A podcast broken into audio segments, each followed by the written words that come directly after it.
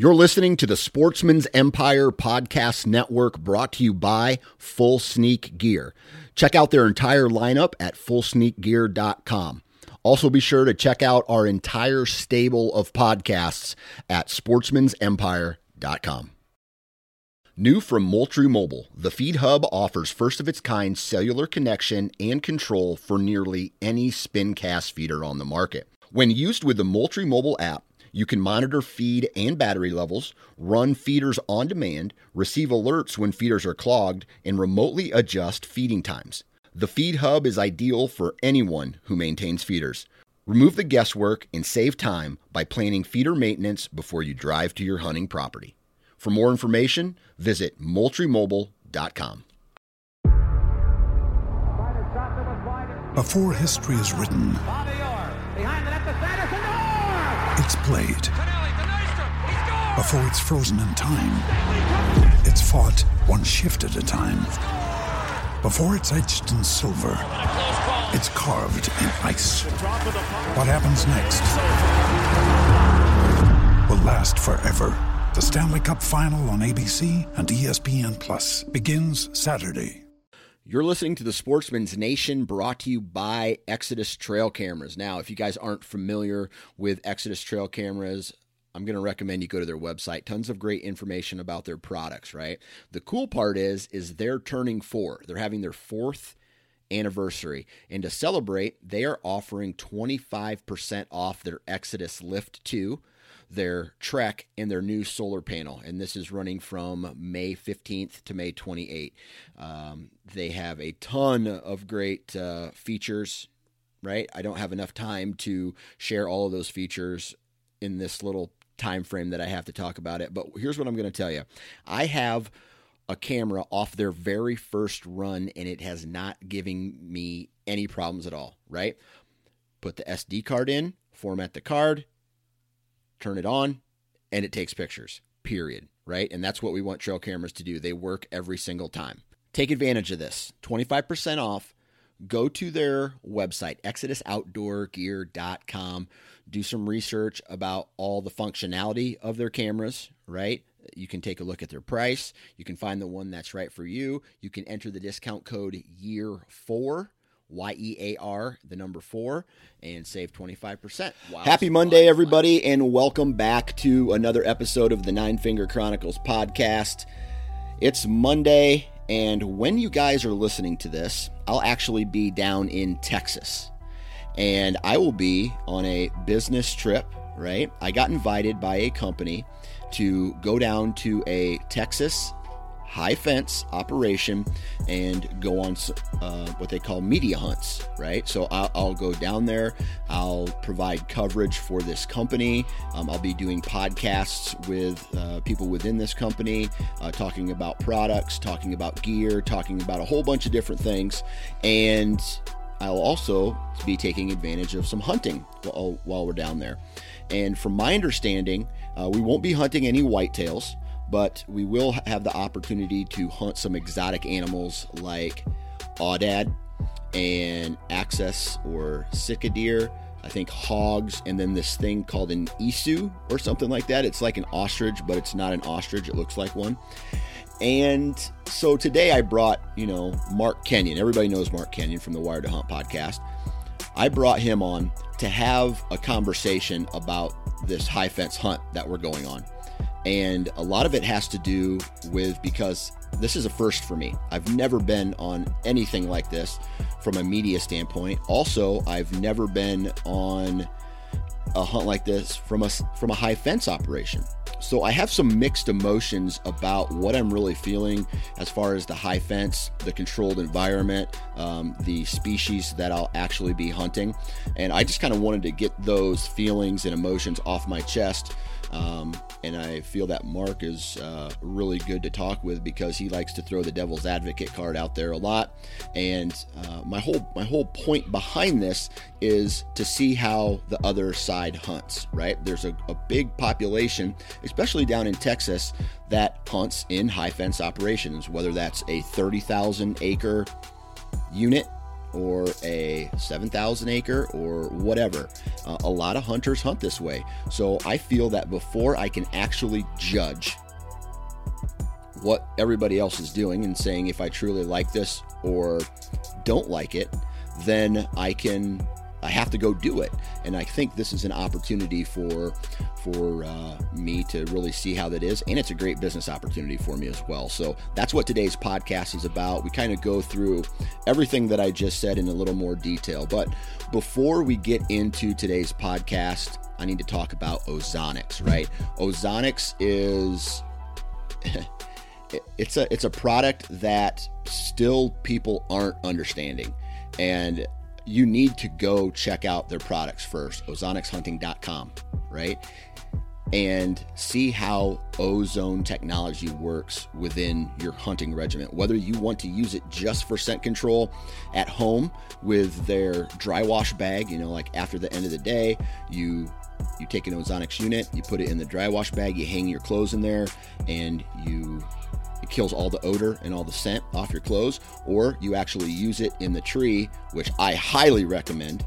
Um, if you're the if you're the kind of guy like me who's very busy with life, right, and you got kids and you have this job that you're trying to do, and at the same time you need to go out and you want you want every opportunity to turn into a potential shot.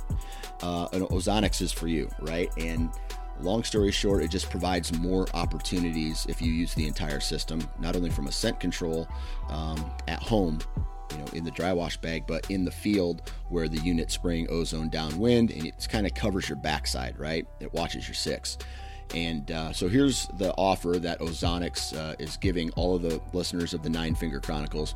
And that is when you order an HR 300 or an HR 200 or 230, excuse me, an HR 300 or an HR 230, you enter the discount code NFC18, NFC18, and you will get a free dry wash bag with the purchase of that HR 300 or HR 320 or 230. I'm telling you right now, it's worth it.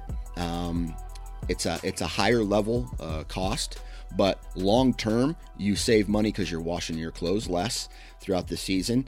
You don't need those as you know. You don't need those scent sprays as much as you know. I I I barely use those scent um, uh, scent sprays anymore, and it's just an awesome um, opportunity maker if that's uh, if that's how I want to put it. So go go to ozonicshunting.com. Just read up on the product because um, you can't make a decision until you're informed. Get informed, and then uh, trust me when I say it's worth it. So go check it out. Now, enough of the talking. Let's get into today's podcast with Mark Kenyon. The tables have turned, and Mark Kenyon is now the guest. What's up, dude?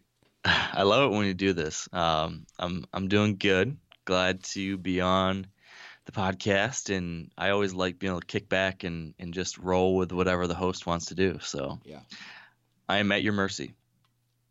Good, good. Well, real quick, how's the fam? Aha, you know, great. Everett is just like so much fun right now. He's entered the terrible twos a little bit early. He's a year and four months old now, I think, but already running around and getting into everything. And he has this little shitting grin that he gets on his face when he knows he's doing something he's not supposed to do. And so he already like for example, he's not supposed to stand up on the furniture. Yeah. He has like a little baby chair, like it's a little it's a nice, like comfortable chair made for a little toddler. Yeah. And he loves to sit in it, but he's not supposed to stand on it. So I'm working the other day at the table and typing away my computer and I happen to glance movement out of the corner of my eye and I see him standing on top of his chair staring at me with this huge smile on his face, just like he's been waiting. He's just been waiting and waiting and waiting for me to look at him. And then finally I did. And then he just, like, the smile slowly shifts to like a grin as he puts his head down further and further and, like, smirking at me, like, I'm just waiting for you to yell at me. like, you son of a gun. I tell you, I keep forgetting how close Knox and Everett are in age. Oh yeah, they're right there, just uh, I don't know, four months. months. apart or something. Yeah, yeah. Because uh, uh, Knox is twenty. He turns two in September. And when when was Everett born? January. January. Okay, so yeah, so four four months. Um, I keep forgetting how close they are, and man, that that is a fact. I Knox is in the stage now where he has to be busy at all times, whether it's climbing or playing with toys or like you know trying to take the safety plugs out of the uh, yes the electrical outlets or try now now he's tall enough to where he can reach and he knows how to open doors now. Oh so, shit! so shut doors don't mean anything anymore. Yeah, Everett can he can reach the handle, but he hasn't he hasn't been able to spin it yet. So I'm worried. I'm worried. Any any advice on how to deal with that? Oh no, dude, you're screwed. Just, Just like give up. yeah. so like for me, we try to like keep them busy in a certain area, and it's it's getting harder and harder because not only does he know how to open doors now, but he's a brute. So he'll start he'll start shaking the safety gate to the point where it fa- it just rips out of the wall and falls over. Oh yeah, I feel like this is um, probably like your parents could look back on what you were on as a kid, and they now see this and they say, ah, that's that's what he gets. That's He's right. getting right back what he was given. So right now we got him in a coma because uh, I call it the Daniel Tiger induced coma because yeah. he's sitting down on this little Paw Patrol couch and he's watching Daniel Tiger. yeah, it's it's Sesame Street for us. Yeah. That's Yeah. the ticket. If you need him to, if you if you need him in zombie mode so you can get a little work done, just turn that on. Well, that you know that saying uh, a while ago, or I mean like years and years ago when the TV was first invented, they said it was the best babysitter ever. Uh huh. Yeah. It's uh th- the trick is not to. At least I feel like it's so tempting to use it. Yeah, It's like fortunately my wife is a real stickler about it. If not, I probably would use it way too much because it works. It Yeah. really does work. I just can't. I just can't wait. So my oldest two, they are able. I, I feel very comfortable. Okay, go outside and play. They, we have um, a jungle gym type play area in our backyard, and I can say, "Get out of here," and they, they we we go play, and then that's fine. Right, the youngest one can't do that yet because he'll end up in the next county the way he just wanders. So Mhm. once he gets to the point where he knows he needs to stay and he can follow directions, oh man, my life will be so much easier. Man, do you ever take a second and just think back how different our lives were like five, six years ago when we Oh. first started like talking about doing a podcast and all that stuff? Oh yeah, yeah. It was funny because um, I th- see what year did Wired to Hunt start? Well, the the podcast. podcast, yeah, I think the podcast launched in like late winter of or early spring, late winter 2014. But I think you and me were talking about it in like 2013, late 2013 maybe. yeah, right. So that shed hunt that we went on in March 2014 kind of sparked all Yeah. of that, right? Yeah, that's when I brought the idea up to you. Well, Okay. maybe I guess that was when we brought the idea to you. Right. Yeah. So anyway, I think I had, I think I had only one kid at that point, and Sarah might have been pregnant with Mac. So yes, life has changed, and the funny thing about it is it's it's fun listening to you, like listen to your frustrations having one kid as opposed to me having like it's 19. yeah, it's basically a gang, like a street gang of, of for a family, because they are not intimidated by me or my wife at all. So if I really want their attention, I gotta flex hard, like I'm like I'm about to fight another grown man in order for them to listen. Oh, I, I I'm absolutely terrified of the idea of even having a second child. Right, I can't imagine three. I have friends where I the only reason I think they invite my family over to their house is because they're debating whether or not to have more children. And their solution to that question is I tell you what, let's invite the Johnsons over. Let's see how how their life is and Yeah. then we leave every one of those gatherings with them saying we're not having any more kids. Yeah. so who, whichever one of the people in the family who doesn't want more kids, you're the one they call. Yeah, ex- exactly. It's, it's almost like I'm a, cons- a family consultant. Yes, you are being used as a tool to, to help some people and, hurt others. Well, that's not the first time I've been called a tool, so we're good there.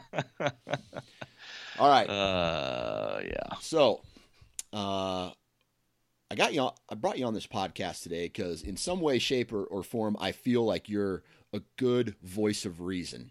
Now, I don't know. I don't know any more details other than that because uh, we like to we like to BS a lot, and um, I have this. It's not necessarily a dilemma, but it's that a- might be the nicest thing you ever said to me. By the, by the way, that I that I might be somewhat of a voice of reason. I appreciate that. That's I, I have to bring this story up. Um, I have this buddy. Uh, so he's my age, and my brother's five years younger than me. And this my buddy used to give my little brother a uh, a hard time all the time, the, all the time, like just grill him and pick on him and shit. But you know, it's kind of all in good fun, right? Mhm. And so uh, one day we were all hanging out together, and my buddy says to my brother, "Man, your breath smells like shit." And and my brother's like, "Thanks, man. That's the nicest thing you've ever said to me." Yeah, it's all how you take it. right, right, right. All right, so um, I don't I don't know if I I'm gonna call this this opportunity that I've placed in front of me as a I don't know what the word is I'm I'm really looking for. Because um, if I have this kind of dilemma if that makes sense right? If or or this um, this I don't know this answer that I need this question that I need answered right? So um, I got invited on a media hunt down in Texas, right? So this company has invited me to come to this ranch and hunt there. At the same time, while I'm there, I will be covering, you know, doing some podcasting, covering their company, covering, you know, doing some podcasting with some engineers and, and whatnot. And, uh, you know, talking about this company's products and, and other products lines that they have. Now, this ranch, from my understanding, is a it's a mixture between high fence and low fence, right? And this is a first for me because I've never done any hunting outside of what I guess you would con- call a controlled environment, right? So in this in this ranch they have exotic animals, and I think that's what we we are going to be hunting.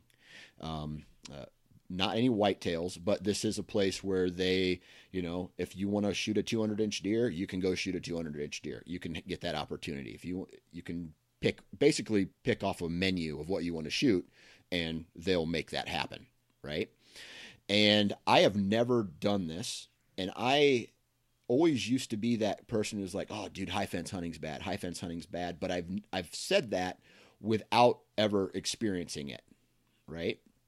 So, in my mind, I'm saying this is a great business opportunity for me to go do this, but at the same time, I'm saying, okay, it's a high fence. These aren't wild, free range animals per se. So I'm I don't I don't want to say that I have this moral dilemma, but it, I have these questions that kind of pop pop up in my head. So my que- my first question to you is, have you ever done any type of high fence hunting or like c- controlled environment hunting, whether that is in a high fence uh, environment or a like a really big farm or private ranch type setting? So no, I've I've not done anything high fence uh, or controlled or anything like that. I mean, uh, the closest thing I've done to that, well, I mean, and it's not even close at all. I mean, I've hunted some properties that are large and that Yeah. are managed for wildlife, but but nothing that has you know, nothing in that kind of way, whether it be a big farm that's high fence, a small place that's high fence. Uh, none of the captive deer kind of situation like that. Haven't done it. Yeah. Okay. So, is this something that you would ever consider? Let's say that uh, you got you. Let's let's put my shoes on your feet for a second, and you got invited to this uh, this event. Is this something that you, you would have any problems doing? Taking the life of an animal that is, uh, I guess, more i don't want to say it's agriculture because it's it is a big environment it's like a, a really large enclosure but it's not but it's not like what i've seen in the past where it's these um like cow pens basically you know what i mean Right. Yeah. Yeah, man. Um, it's it's a it's an interesting situation because I've had similar invites as you, like that. Yep. And um, and yeah, it puts you in a weird spot because it feels like, hey, this is a great opportunity from a business standpoint to meet people that would be, you know, good to develop a network with. It'd be a great opportunity to get some content. It would be a great opportunity to build some relationships. Um, if we're just being honest about like the business side of things, like like right, this is our job, right? Right, right. Our job is to to produce content within the hunting space, and a really big part of that is eh, whether we like it or not, and whether people back home know it or not. Like a lot of it is like the opportunities that come come by way of who you know, who you have relationships with, right? If someone has got maybe they want to launch a podcast for a great big brand and they're going to pay someone a, a, decent amount of money to do it um, that's a great business opportunity for someone. If you happen to be the person that this company knows and, and trusts and you've got a great relationship well there's your opportunity to um, you know make a living that you wouldn't have, have otherwise if you just stayed in your office and never talked to anyone. Right. Um, so there definitely is value to taking advantage of those things um, to doing that kind of stuff. So I get that. I have in the past turned down anything like this, um, with the exception of one. I took one media hunt, um, and it was a guided hunt. And I, I've kind of always been of the mind, and this is not um, this is not a judgment of anyone who chooses to do otherwise. This is just like me. But I personally chose to draw a line on outfitted hunts and guided hunts and stuff like that. Not because there's anything wrong with it, but simply because it just didn't fit the experience and the hunting um, process that I wanted to have for myself. So I did one guided hunt for one media hunt because I thought oh man, I really want to take advantage of this opportunity to get to know these folks, uh, to build a relationship there. It'd be good for Wired to Hunt. And I did it, and it was fine, but it, didn't end up. It didn't end up. Um, a, the hunt was fine. Um, didn't end up killing anything. Had a, had a good time. Beautiful area. It was a free range, you know, public land. Well, not public land. It was a private land hunt, free range elk hunt. Um, so, I, so the way I angled it for myself in my head was, hey, you know, yeah, you, you don't do outfitted hunts, you don't do guided hunts. You're gonna do one. You're gonna do this one because it's an opportunity to learn. You're gonna try to learn from this guide because you haven't elk hunted a lot. Um, so from that standpoint, it can still kind of fit your goals. Um, plus, you're gonna have this great benefit of building this relationship and, and whatnot. The hunt was fine, um, but it wasn't. You know, I just I just am kind of a loner. I kind of like to do things my way. I, I like to do trips my way. Uh, I didn't really like being stuck doing what the guide had to do, having to you know, be in the cabins and and eat with a big group when he had to eat and do things this way. It just like wasn't my style, but it was fine. Um, the end relationship goal and stuff was maybe like kind of yeah, but it wasn't like monumental. Um, so I would call that one kind of a wash. I guess it was a good experience to see what that thing's like, but I didn't come out of it thinking like um, oh, that was the worst thing ever, or oh, that was an amazing experience, and I got some really great networking benefits from, or something like that. It's kind of meh. So since that point, I've kind of been like, you know what? I don't think I need to do these. Um, I don't need to do these things, but there definitely is value to the networking and whatnot. But there were a couple I got that were, um, you know, this kind of situation a little bit. And so what I would say is I wouldn't do it. Yeah.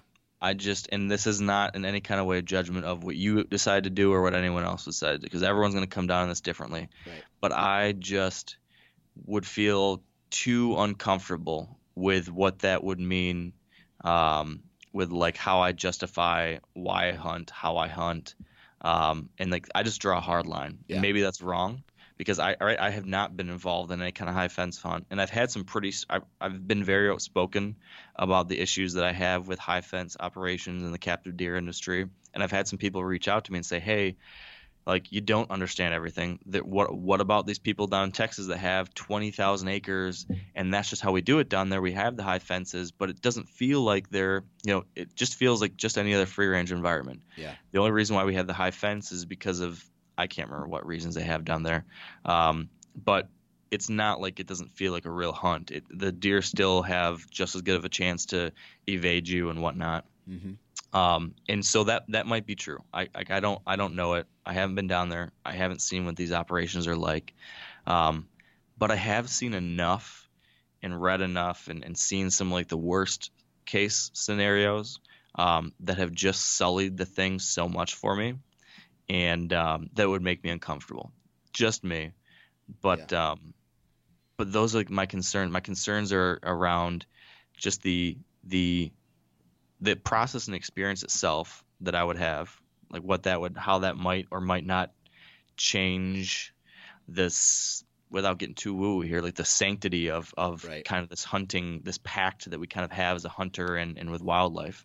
Um, and then number two, I just have real concerns about what the high fence industry does and, and means for our PR issues we have with the larger world too. Yeah. And how all the negative ramifications of that stuff and how that gets painted onto the rest of the hunting community. Yeah. Um, so so th- I, I, say all this not to try to damn anyone who's doing it though. Like that's right. just like these like my things, but I, I, understand there's a lot of gray area, and I completely understand the dilemma you're facing. Like yeah. it is a dilemma, and I get it. Um, but where's your head on all those things I just said? Yeah. So like, okay, so I'm going on this hunt, right? I so my first thought was I I don't want to shoot a whitetail in this environment because I have the opportunity to shoot a whitetail in all these other free range environments, right? And I don't know if I'm talking myself into it or if I'm trying to talk myself out of it, but I I've said yes with the main purpose of yes, this is going to be great for making contacts, right? But at the same time, I've told myself before I can before a person can say whether or not they like or dislike something, they have to do it, right? Uh, and I like to to have a true opinion. Like if if someone said to me, "I don't like bow hunting," but has never bow hunted before, then how do they know if they don't like it or not, right? So my goal here is to take part in this and go through with it and do it, um, just to see just to know if this is something that I, I, like. And maybe it, maybe I've formed my opinion already and not given it a fair shot uh, in the past because of you know because a, a huge population of hunters in America hunt this way, right? Texas is huge, has a huge population of hunters, and like you said earlier, this is how they hunt down there. They if they want to hunt, this is how they have to hunt, right? Uh, and not saying that there aren't other opportunities, but it's easier for them to to find opportunities in a scenario like this than going to, let's say, some Texas public ground. That you know, I've I've talked with some guys who hunt Texas public ground, and it's not the best, right? So they, a lot of people hunt this way, and so I think I've talked myself into. Um, I've talked myself into saying yes to this for those two reasons. One, it's going to be a great uh, opportunity for uh, for me uh, from a business standpoint, but at the same time, again, I truly don't know unless I go and do it. playing devil's advocate. Yes, I love that.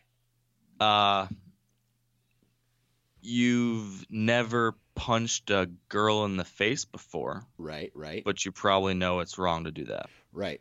No, right. But punching a girl in the face is 100% illegal.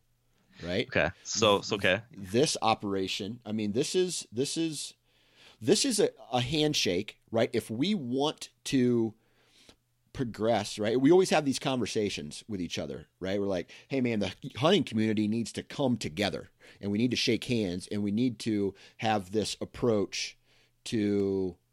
Now, uh, I'm, I'm, I'm saying all these things in a way playing devil's advocate as well, right? Yeah.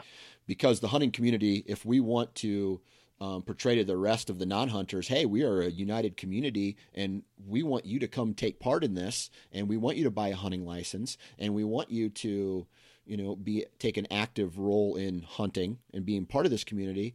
We have to have all of the communities come together as one community. True.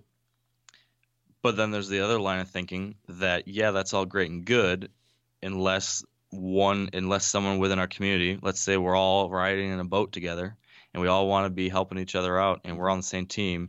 But if one of these people is shooting holes in the boat that's going to sink the whole thing, well, then maybe we do need to say something to that guy that's shooting holes in the boat. Yeah, yeah, I I agree. But do you think that the um, that uh, operations like this, let's say down in Texas, that have a, you know, this is how they've been doing it. They're not necessarily.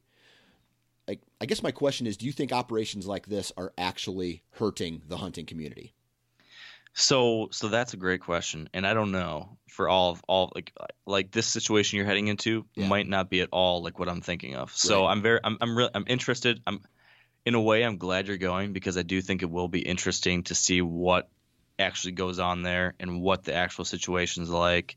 And because you're right, right? We, right. we we're we're saying a lot of stuff without actually seeing it on the ground. You make a good, fair point, and I think there's probably value in seeing it, experiencing it, so you have some kind of context to report back on. So I'm very interested. Yes. Um, and I think there probably are some scenarios where it's probably pretty darn close to just fine, mm-hmm. um, just fine as normal. But I think I, what I don't know is what percentage of the whole are the bad apples that we see and we hear about that most everyone's like, oh man, that's horrible. Yeah. Um, so uh, you know, I think that there are some scenarios where you have animals that are essentially in captivity and someone picks an animal off a menu and says I want to shoot that 200 inch buck and they they've got it in a 20 acre enclosure or whatever and they yep. they lead farmer Bill or whatever his name is up and he shoots in his ground blind and they let the deer out and they shoot it and then he walks around with his picture and shows everyone this giant buck he killed um, and it just is like shooting someone's pet yeah um, so I think that situations like that, to me, that's not hunting. Yeah. To me, that's not fair chase. To me, that is like a a prostitution of what I think is such a yeah. special, incredible animal and process. Yeah. Um. So that scenario, I think, a is just so off. And again, just me is yeah. so off base of what like the North American model of conservation is, and right. about how we've managed to keep wildlife around here. Um, so that like that's one thing. And then the second thing is that you have when the majority, the vast majority of, of non hunters, when they're presented with that scenario, this captive trophy hunting scenario, they're like, holy shit, that is not okay at all. That's really bad. And I'm not in support of that at all. Unfortunately, even though that's a tiny, tiny micro bit of the overall hunting population, a lot of non hunters think that's what everyone's doing. And so they're seeing that thing, or they're seeing like a documentary film that shows some billionaire saying, "Oh, I'm going to shoot this alligator, bring him over here," and he shoots in the head. And they see that, and they think that's what we're doing, and then yes. that is what influences their opinions on hunting in general, and yeah. that then leads to these people someday voting to ban certain types of hunting and, and who knows what's going to be 20 years from now but i feel like every one of these pr missteps or these bad apples that get the light shined on them yeah that is hurting the future of hunting. So I I know for sure there are some bad apples in that captive space from the stuff I've read and seen, um, but I don't know what the rest of it's like. Maybe there's a lot of perfectly great people out there that hunt in what seems like a perfectly fair chase environment, and these deer never know that there's a fence around them. It's miles and miles and miles away. So I don't want to condemn you know the whole thing because I don't understand it. Yeah. Um, but I do think there are some instances that do pose serious challenges and questions. Yeah. All right. So I, I went to the, I'm not going to say the name of the place where I'm going, right? As of right now. Uh, might be something I, I say later uh, because we do have we you know we're we're talking about some opposing views of this company and I don't really want to hurt it.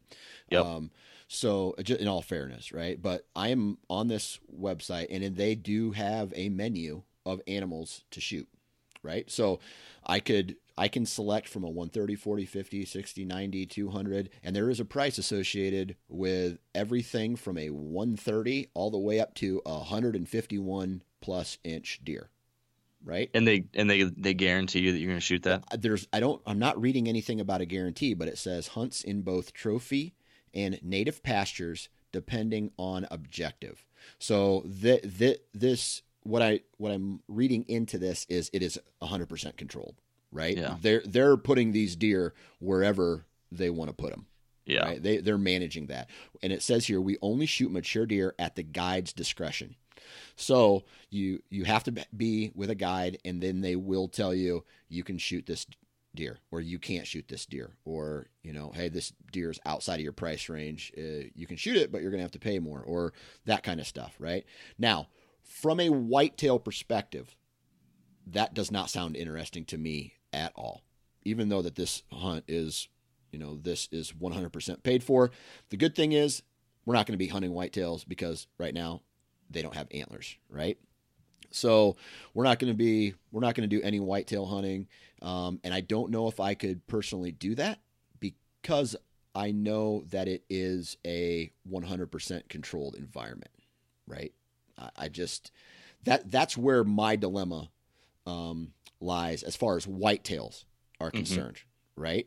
It's just not I'm not into that, but I don't know and this is where I, I start having these dilemmas where am I being persuaded by outside influences? Let's say, like the people I follow on Instagram, or let's say you or other people. Am I being influenced, or am I actually making up my own mind that this is, you know, that I don't want to do that? If that makes sense. Right. sense. Yeah, yeah, and and I don't want to, you know, I don't want to feel like I'm. Please don't feel like I'm pressuring you. Oh no, no. I'm just also like I'm pl- I'm playing devil's advocate on on all these things as well, right? Yep. The reason I have I'm doing this podcast and this on this episode and talking like I'm trying to basically just talk this whole this whole scenario out because it is so new to me. I've Yeah. never done this before. I'm So- trying to find out where my morals stand because I I also feel that you know there comes a time when the deer that me and you are hunting when you know like throughout all all of our lives we're hunting these these animals they're wild they're free they have escape routes just like that and then you you hear these people saying well if let's say some of these big time hunters they're um, they have lots of managed ground these deer aren't leaving it's very low pressure they have all the food they want and then you have an environment like this where you have a a deer has all the same scenario going on except there's a high fence around it you know what i mean Yeah, yeah. I mean, there definitely are some situations that it's much more gray. You're right. Yeah. Um, now, have you have you considered this possibility and and and maybe I mean, what uh, did you ever consider going on the trip still? So you get the opportunity to do the networking, you get the opportunity to do all the podcasts. Yeah. If, if you have, well, I guess if if in your head you feel weird or uncomfortable with the idea of shooting one of these animals in one of these enclosures or whatever it ends up being, um, have you considered doing the whole trip just saying, "Hey, I want to observe, but I don't want to participate in the actual shooting"? Is that is that something that's possible or that you've considered? yes i have thought about that and i am thinking about some of that stuff still when this when this launches i'll actually be down there right so if you're listening to this right now i'm actually in texas on this ranch right so i the whitetail thing is a huge deal for me because it roams it's it's native to the continent right? It's it's a free range species. Now we are going to be hunting exotics right? So i'm ta- i'm trying to i don't know if i'm talking myself into it or if i have this feeling that because i'm going to be hunting species that are not necessarily native to the uh, United States, right? So I think Au- Aoudad and Axis deer, both those animals roam free in certain parts of the United States, but are not native to the continent, right? So I, I I don't know if I'm being like my own hypocrite here, but I'm I feel like I'm justifying killing these animals now, or going and hunting these animals, and I'm I'm putting uh, this. I'm, I'm uh, uh, what's the word when you jump to conclusions that I'm looking for here? Uh, Assumption? assumption. Yes, I'm assuming I'll be in a blind hunting over a feeder right down in Texas. Maybe I Yeah. am, or or they're going to be spreading feed out in front of me, and maybe that's how I'll do it. I don't know. I doubt I'm going to be, you know, running gunning uh, for aoudad and Axis deer or Right. fallow deer or sika deer or whatever. So I'm I'm assuming all these things and I'm justifying it by saying I'm not going to get access to any of these other animals in the United States other than the aoudad and Axis deer, I think, if I don't hunt in a high fence enclosure, right? So I Yeah. feel like I'm justifying that, but does that make me a hypocrite because I have different thoughts on whitetail? Yeah. Hmm. What about this?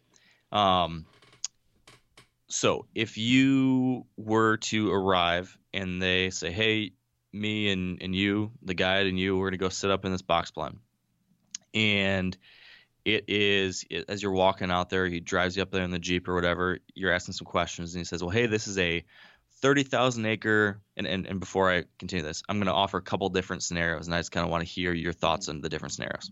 So this first scenario, you're driving out to the box blind. He says this is a thirty thousand acre ranch.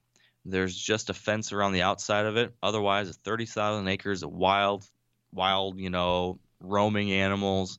Um, you know, we run some trail cameras, so we know where some of these deer typically are. But yeah, heck, you know, it's we'll see. I don't know what's gonna happen. Yeah. Um, you get up in the box blind. One of these aoudads comes out by the end of the night. Uh, you take a shot one with it. Does that scenario does that make you feel like that seems like decently comfortable? That scenario you feel kind of comfortable with?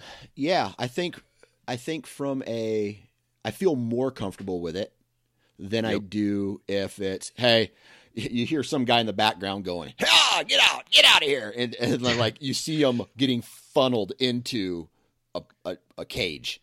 Yeah. Essentially, you know what I mean. I I feel more comfortable with that than I do knowing that you know at the end of the day they're going back to the barn and then that we feed them there and then we put them back out. You know what I mean? Well, so yeah, that's my next question. So what if when you're driving out the Jeep, he says, "All right, this is uh 10 acres, and you'll be able to see the fence on three of the sides, and uh, they're putting in Jimmy in about half hour hour after we're sitting there. Um, what do you do in that scenario? Yeah. Are you do, is that is that comfortable? Like I, what I'm trying to understand is where the where the comfort changes. Yeah. I'm, I'm curious, like, because I'm wondering, like, I would probably the thirty thousand acre, I'd be like, okay, like that feels normal. But then somewhere as I creep down, it's gonna get weirder and weirder. I'm Yeah. curious where that line is for you. Yeah, see, I don't know because I don't know enough about what's going to happen to to say whether or not I feel comfortable with it. You know what I mean? I think I'm going to find out a lot when I get there. So then I have this thought, right? Because me and you talk about this a lot, and we say, you know, like, uh, you know, we, a lot of people say first and foremost, I kill for the meat, right? Yep. I don't know. I'm I, I've looked on their website and I can't really see I can't really see anything about what is happening with the meat of this animal. Right? So, am I going to eat it? I doubt I can take it home. Is it something that goes to uh, a local food pantry? Is it something that goes to um, actually? Will I be eating it throughout my my trip there? Right? Are they serving it back to us of what everybody? Uh, you know, I, I I can't find that information. Right? So the thing then it becomes about like am I if if I go out knowing that it's a high fence animal, knowing that it's it's in a controlled environment, just like a cow is, and I shoot it and I eat it, for some reason I feel more comfortable with that than I do if it's I shoot it and I don't eat it. Right. Right? So if I'm able to go kill this black buck or whatever this thing is and I shoot it and just like so to me that's like okay I've raised this cow for so long and then I shoot it and now I'm now I've gathered my own meat right I I, I take more responsibility for killing an animal than I do from buying it at the store Yeah, and I like the idea of like you called it, you gathered it. I like the idea of calling it you gathered it or harvested it or uh, acquired it better Yeah. than saying that it was hunted in that Yeah. scenario. You know, that's more like an agricultural harvesting your meat. right At least to, to my mind, that's what it seems like. yeah Um, but then not getting the meat, then yeah, like what's the point then? Yeah, exactly. So, and I don't know if like I don't even know if I'm going to be I don't know if let's say I shoot a deer or uh, or not a deer, but one of these other animals and like do I get to keep the skull? Do does that do I get to keep the cape? do all these things. And like to me, I talked with a guy this past week, um, and he said, you know, he's a he's a big knock on door permission guy. He's from Michigan. He's hunted up in Michigan his whole life. He moved to Iowa recently, or not recently, like five years ago, um, uh, for a, for a job, and he went on a high fence hunt. High fence hunt one time. It's the biggest buck he ever killed, right? And it doesn't even hang on his wall, and it yeah. it dwarfs all of the other deer that or it uh, it's just it makes the other deer look small, right? Because of what he shot, even in Iowa, and he doesn't even have it hung on his wall because he doesn't that that that mount has no meaning to him as opposed yeah. to everything else. Yeah. So if it has no meaning to me, why then then this is where I circle back around. If it has no meaning to me, why am I doing it? Why yeah. am I going? Do do I am I just an active participant at that point and I just to say, "Hey man, I'll go along with someone, but I'm not going to shoot an animal." Right? That's just that's that's me. Or do I say, "You know what? Let me get the full experience and then I'll make my judgment afterwards and maybe I do it again, maybe I don't." Yeah. Man. I don't know, man. I uh that's an interesting pickle. Right. So um, so based off of I know your opinions, what your opinions are what I'm I'm sure there's other guys out there who have thought about this, right? They're like, man, Michigan hunting sucks, or ah, man, I'm just fighting too many guys. I want to go out and and have a hunt where I get opportunities, you know, and I don't want to wait to go hunt Iowa, and I don't want to have to do all this extra scouting because I'm so busy. I want to I want opportunities, and high fence hunting definitely gives you God, I, I still feel like uncomfortable saying high fence hunting. You know what I mean? But high, high fence, fence, shooting. Yeah, high fence shooting gives you gives guys opportunities, right? And that's what some people want, but they haven't maybe pulled the trigger on it yet. What what would your conversation be like to the to those people? Well, I mean, you know, I'm not gonna just like you know here, I'm not gonna try to put my judgments or ideologies onto someone else, right? right? Like we all have to come to our own conclusions. We're all going to set our own, draw our own lines in the sand. And so, you know, I've drawn my own line in the sand, and that's just what's right for me personally. Right. Um, so talking to someone else, I'd say, hey, you know, if that's what you end up wanting to do, more power to you.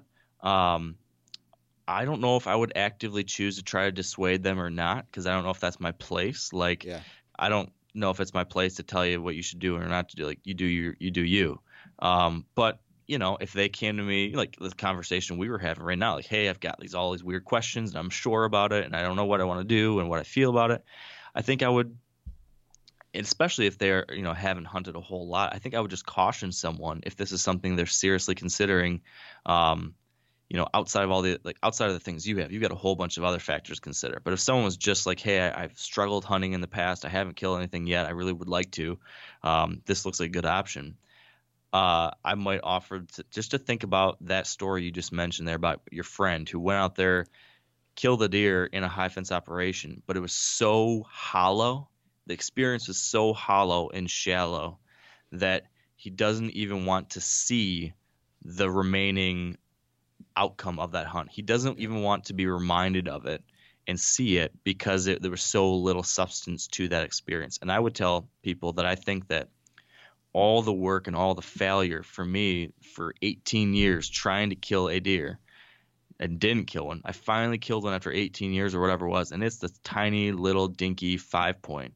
But that sucker hangs on my wall, and there's so much blood, sweat, trial, and tribulation and struggle wrapped up into that set of antlers on the wall that I'm reminded of every time I see there. And you know, so many years ago when I ate that deer, I thought of all those things.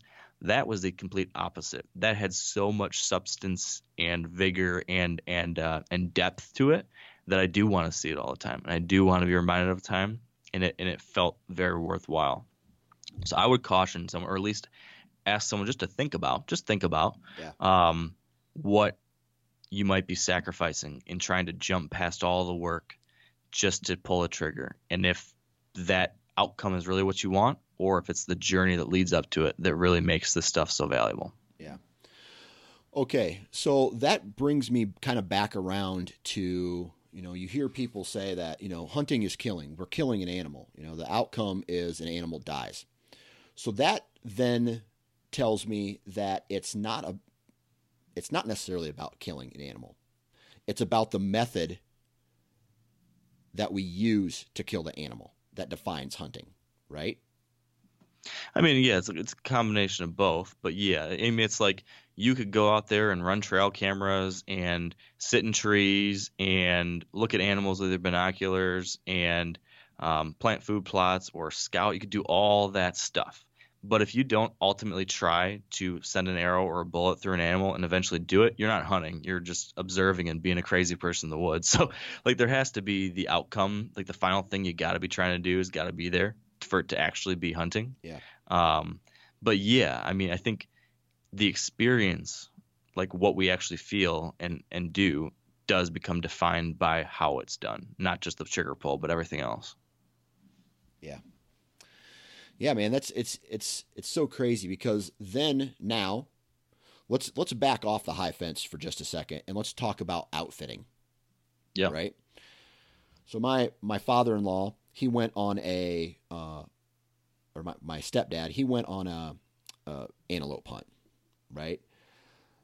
They're out there on these ranches. They're big ranches. They're not high fence but they hold a lot of animals and he shot it with a rifle and he had this was on the very first day of the hunt right? Just so many opportunities so many how different is that scenario where an outfitter is leasing land from a uh, from a, a landowner saying, okay, we are not going to let you're not going to let anybody hunt. We're the only people that hunt on this on this, and uh, maybe they take active steps, whether whether it's plant food plots or crops.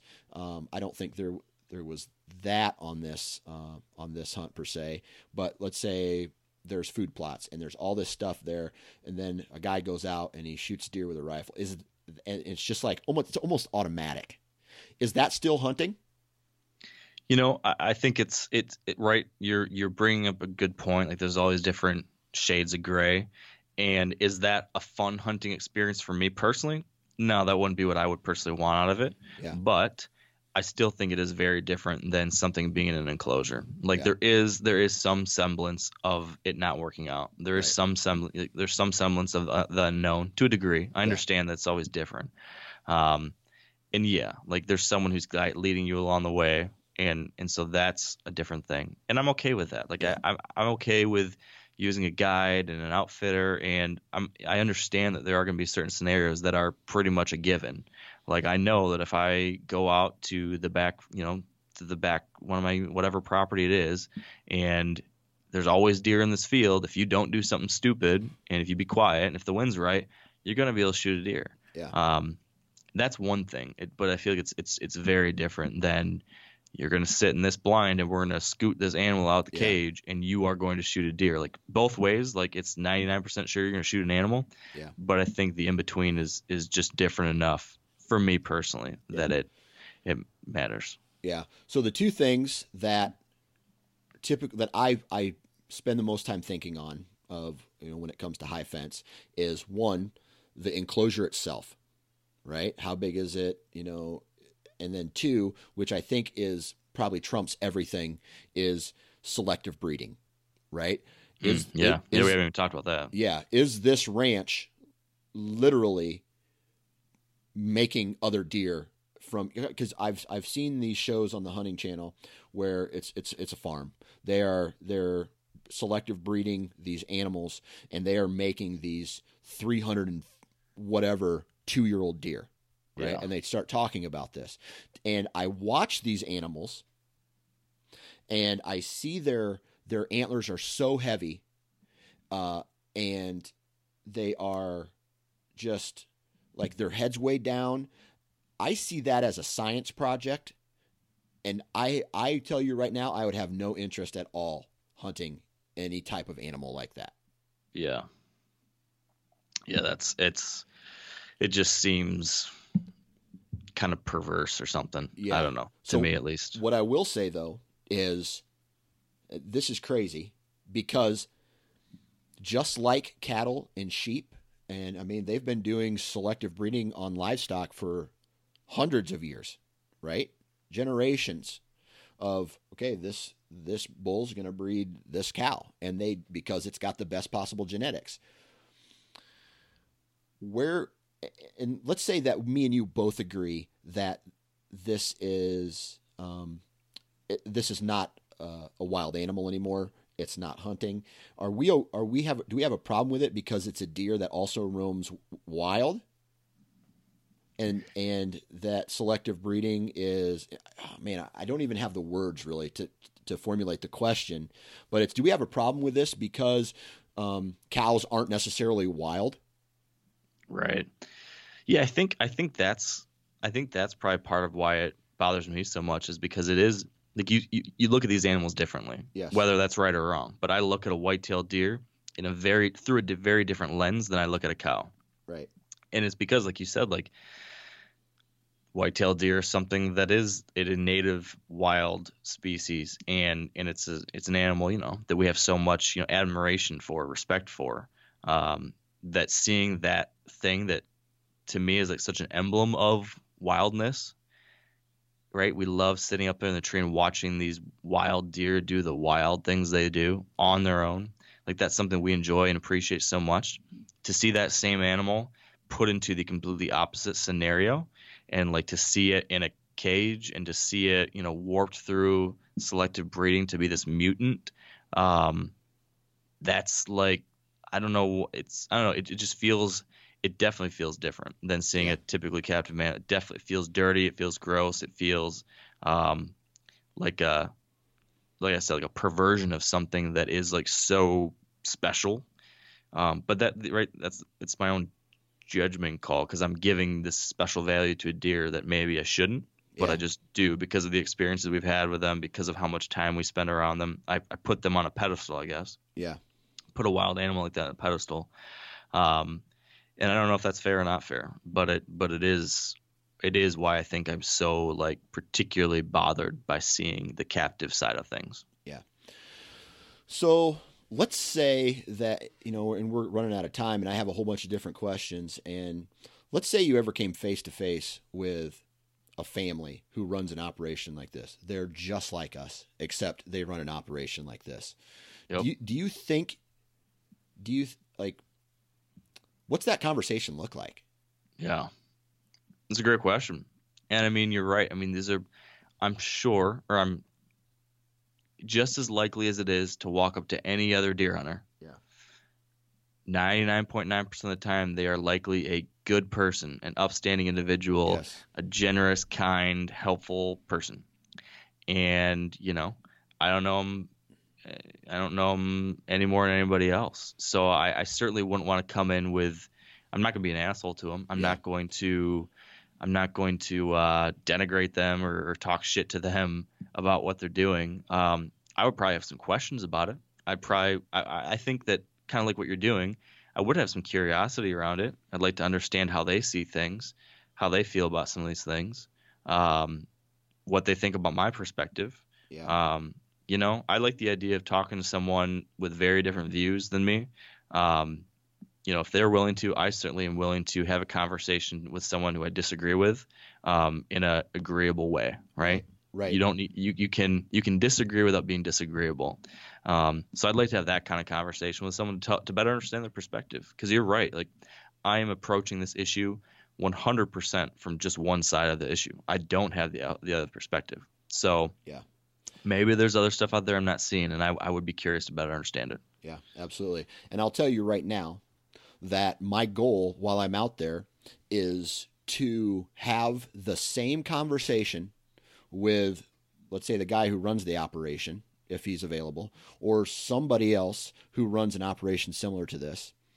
I want to have a conversation and I want to ask them all the same questions, but get their point of view, right? Yeah. Because it's only fair that Yeah. you know we we're, we look at both sides of the story here, um, and it could be you know just because you know just like my best friends, I, one of my best friends, I, I would say I'm more conservative, and he is a hardcore liberal, right? So we have this great friendship, but completely disagree uh, about everything on the political scale, but he's still mm-hmm. one of mm-hmm. my best friends, right? Yeah. So like that's I feel like that's how uh, the the agree to disagree mentality is what hunters have to do if we want to continue with this tradition that we love. Whether you love hunting in a high fence or whether you love hunting public ground, you know what I mean, and and every everything in between. Yeah, man, I, I, I agree. I think that at a minimum we need to. There's just so much of this stuff outside of it, it's inside the hunting world, but it's also yeah. outside of it. There's so yeah. much of this tribalism like okay if, if i'm in this team you're on this team and then it's your enemies and you don't even want to have a rational conversation or ask questions or be willing to look at other perspectives there's all this like i don't know just like whole tr- building of trenches and setting up for warfare and i feel yeah. like it's hurting us in so many ways that if we could just have conversations and be willing to just consider like hey I don't agree with what you're saying, but I will listen to it. Yep. And I'll offer you a couple thoughts on it, and here's my thoughts on it. Yeah. And we can still be friends. Like, man, I wish we could get some more of that back into the back into this country and back into the political dialogue yeah. um, and the hunting community, all of it. Yeah. So, so Absolutely. yeah, man, I'm I'm very interested to hear how this goes. I'm really interested to hear your thoughts afterwards. Um, and and I appreciate you, you know, being willing to to hear my thoughts and, and to to offer me the chance to talk about it. Gotcha. Oh, and okay. So while I was recording this, right? Um, while I was recording this, I got a I I text messaged my buddy or the guy who I'm kind of going with on this thing. I asked, "What about the meat?" And he said, "We pay for processing and shipping of meat." So cool. it sounds like I'm going to be getting it. Well, that's good. Yeah, that's great. That's awesome. So that kind of that makes me feel a little bit more comfortable about what it is that I'm doing. I will be very interested to hear how what uh, what Aoudad or, or Axis Deer tastes like. Yeah, absolutely. We'll have to do a uh, we'll have to do a follow up. That sounds like a good plan to me, man. I'm looking forward to that. And there you have it, ladies and gentlemen. That brings us to the end of this podcast. Just want to say a really loud thank you to Mark for taking time out of his day. I know he is really busy. Um, so thank you for taking time out of your day to hop on the podcast and chat with us. Uh, keep an eye out uh, for more content from Wired to Hunt. Um, other than that, man, I don't have too much to say. If you're not following Sportsman's Nation or Nine Finger Chronicles on Instagram or Facebook, you need to go do it because there's a ton of great information and and there's a community kind of um, wrapped around those social media platforms uh, through the Nine Finger Chronicles and uh, Sportsman's Nation. So please just go uh, like those and become that part, become a part of that community. Other than that, huge shout out to all the partners of this podcast: Hunter Safety Systems, Lone Wolf, Wasp, Ripcord, Ozonics, and Prime. If you haven't already, please go out and at least check those companies out because they support this podcast, and without their support, um, this doesn't this isn't happening anymore. So please just take take a minute out of your day and uh, go tell them the Nine Finger Chronicles sent you and uh, blow me up. Just kidding. Anyway, I think that's it, man. Go subscribe to this podcast on iTunes or wherever you find wherever you download your podcast. Check out the YouTube channel, the Sportsman's Nation YouTube channel. Subscribe to that. And uh, ladies and gentlemen, our friends at Hunter Safety Systems are reminding us that if you're going to be in a tree, please wear your damn safety harness. Have a good week.